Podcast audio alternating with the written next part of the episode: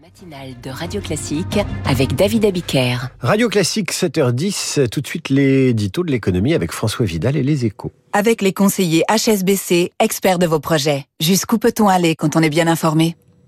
François Vidal, bonjour. Bonjour David. Le chef de l'État a présenté hier après-midi la feuille de route de la France pour assurer la transition écologique, un exercice que vous jugez partiellement réussi.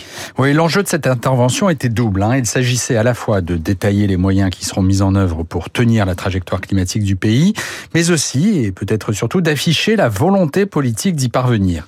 Sur le premier volet, l'objectif est atteint hein, pour euh, parvenir à une réduction de 55% des émissions de gaz à effet de serre en 2030. Des mesures précises ont été annoncées et cadencées dans le temps.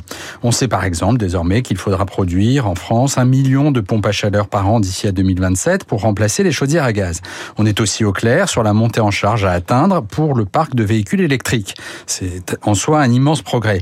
Mais sur la volonté politique, par contre, le doute est permis. Emmanuel Macron a pourtant souligné sa promesse de bâtir une écologie à la française. Oui, il a même parlé d'une écologie souveraine, hein, considérant que les efforts qui seront engagés dans ce cadre permettront d'améliorer la compétitivité du pays. Un discours sur la transition écologique heureuse qui tranche avec ce qui se passe ces temps-ci chez certains de nos voisins.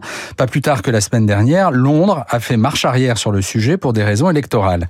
Cette question de l'acceptabilité est l'angle mort de la doctrine française. On voit bien qu'Emmanuel Macron essaie de l'enjamber en écartant toute forme de contrainte pour les Français et en misant sur les investissements publics et les subventions pour supporter le coût de la transition écologique. L'exécutif n'a manifestement pas oublié le trauma des Gilets jaunes, né de l'opposition à la taxe carbone.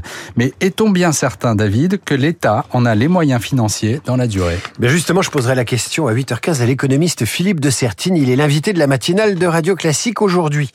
À suivre l'essentiel.